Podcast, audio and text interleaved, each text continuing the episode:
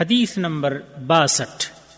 عن ابي هريره رضي الله عنه ان رسول الله صلى الله عليه وسلم قال العمره الى العمره كفاره لما بينهما والحج المبرور ليس له جزاء الا الجنه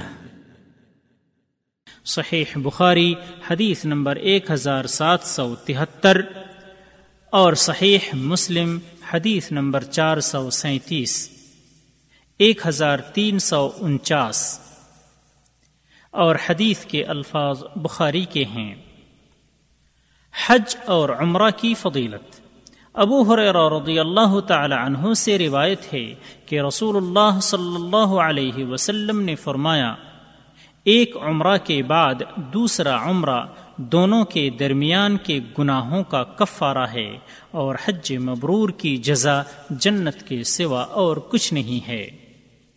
فوائد نمبر ایک، اس حدیث سے معلوم ہوا کہ کثرت سے عمرہ کرنا مستحب ہے، کیونکہ اس سے دو عمرہ کے درمیان واقع ہونے والے گناہ ختم ہو جاتے ہیں۔ اس سے مراد گناہ صغیرہ ہے، گناہ کبیرہ سچی توبہ سے معاف ہوتے ہیں۔ نمبر دو، اس حدیث سے حج و عمرہ دونوں کی بڑی فضیلت کا پتہ چلتا ہے۔ ایک عمرہ دوسرے عمرہ کے درمیان واقع ہونے والے گناہوں کو مٹا دیتا ہے اور حج مبرور کا بدلہ جنت ہے۔